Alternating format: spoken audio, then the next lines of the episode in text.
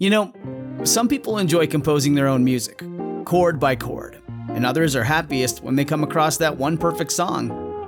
Work is not a lot different than that. Whether you prefer building your own workflow or using a pre made template, with Monday.com, you and the team can work in a way that's comfortable for everyone. Tap the banner to go to Monday.com and build your own amazing workflow, or find an awesome template. No judgment. Hey, it's Amy Newmark, and this week is all about miracles with stories from this year's best selling book, Chicken Soup for the Soul Believe in Miracles.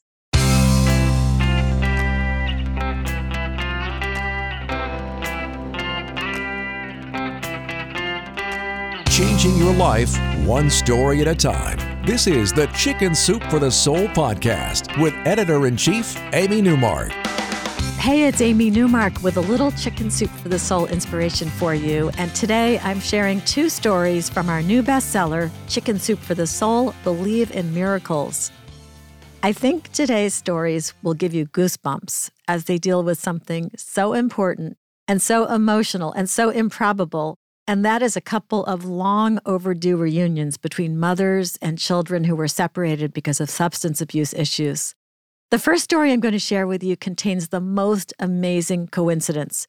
It's one that connected a mother and daughter over thousands of miles and many decades without either of them even knowing that it was happening. So I want to start with that amazing story. And it's by Christy Blakeway. She had decided to do something different for community service at Christmas time with her teenage students. Now, they had been planning to give out food and clothing to homeless people in a very poor part of Canada called Vancouver's downtown east side. But then they realized that the homeless people there were already receiving plenty of food and clothing. Christy says, rather than handing out food and clothing, we made greeting cards so that the homeless had something to give. The idea was simple. We would take our blank, handmade greeting cards to the streets and invite people to write to those they had lost touch with. Well, it proved to be a great idea because people who had not spoken with family members for years opened up and shared their stories. And they wrote to their children, their parents, their friends, and siblings, and then they trusted these teenage students with their messages. And the students searched phone directories to connect the homeless with their families, and they ended up making hundreds of connections for people. Christy decided that she would explore some of the stories in more depth by taking one homeless person to lunch each month and Cindy was the first lady she met this way.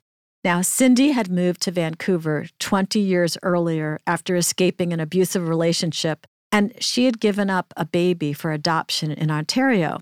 Well, on the day that Christy met her, Cindy was contemplating suicide, thinking that she had little to live for because she was battling hepatitis, HIV, and heroin addiction. Cindy only had one reason for living, though, and that was her hope that even though 27 years had passed, she might still meet the daughter she gave up for adoption. All she knew was her daughter's first name, Paige, and her birth date and birthplace. So Christy spent the whole night searching social media and she looked at every profile she could find of a woman named Paige in Ontario.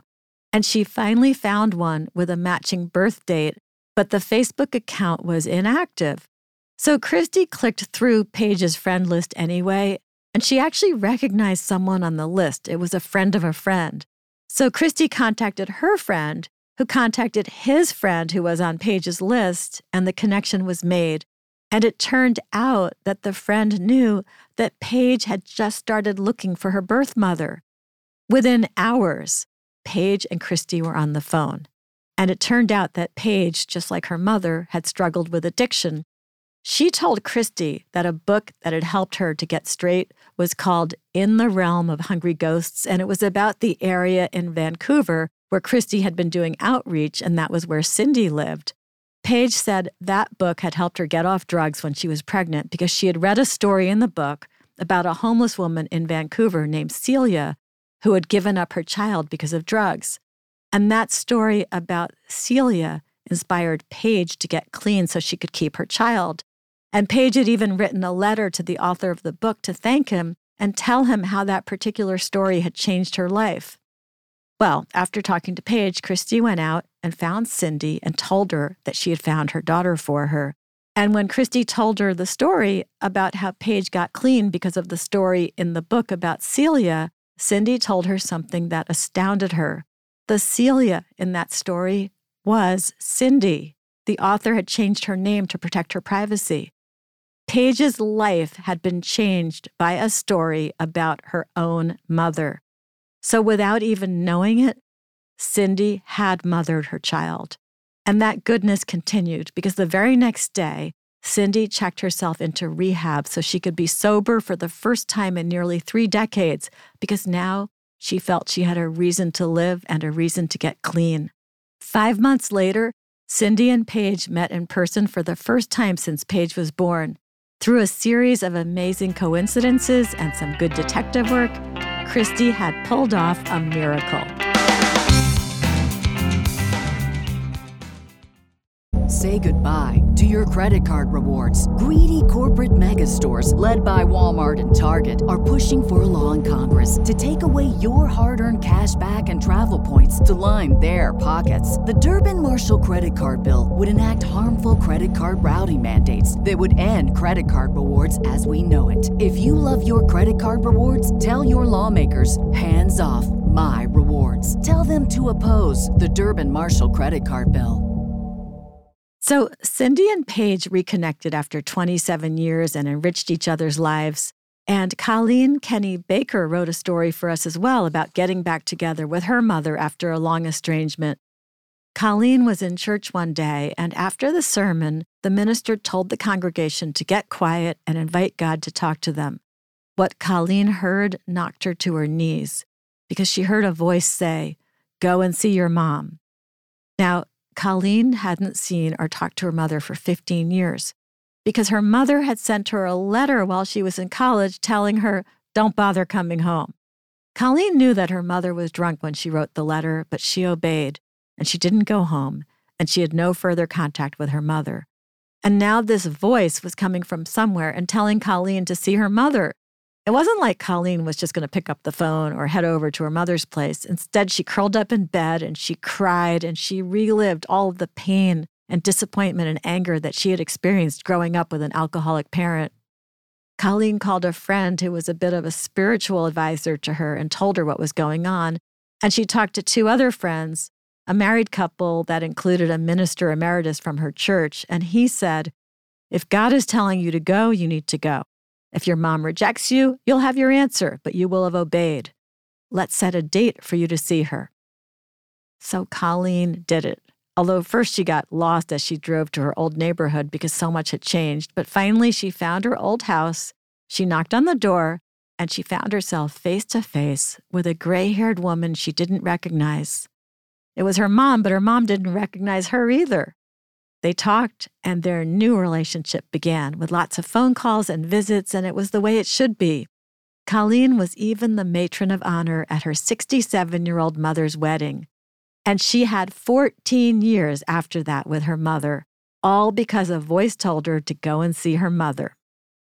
I'm Amy Newmark. Thanks for listening to these stories. If you'd like to learn more about Chicken Soup for the Soul, Believe in Miracles, go to our website, chickensoup.com and click on the podcast button. You'll see the book there, and you can check out the front and back covers and read more about it. You'll find the book wherever books are sold, including Walmart, Target, Barnes & Noble, Books A Million, and Amazon. You can also follow me on Twitter, where my handle is at Amy Newmark, and I will post links to the podcast each day there as well. Come back next time to hear the most amazing love story from our new Miracles book.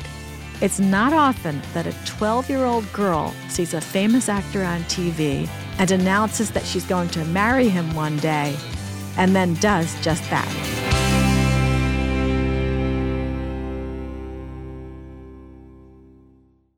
Our bodies come in different shapes and sizes, so doesn't it make sense that our weight loss plans should too? That's the beauty of Noom. They build a personal plan that factors in dietary restrictions, medical issues, and other personal needs so your plan works for you. Noom doesn't restrict or shame when you want to treat yourself. Their flexible program focuses on progress instead of perfection. You don't have to give up carbs or anything. And with their daily lessons, you can learn something new about your food choices every day. After just a few days of using the app, I learned how to recognize cues for overeating and how to choose the right foods to feel full. Stay focused on what's important to you with Noom's psychology and biology based approach. Sign up for your trial today at Noom.com. That's N O O M. Dot com and check out Noom's first ever cookbook, The Noom Kitchen, for a hundred healthy and delicious recipes to promote better living. Available to buy now wherever books are sold.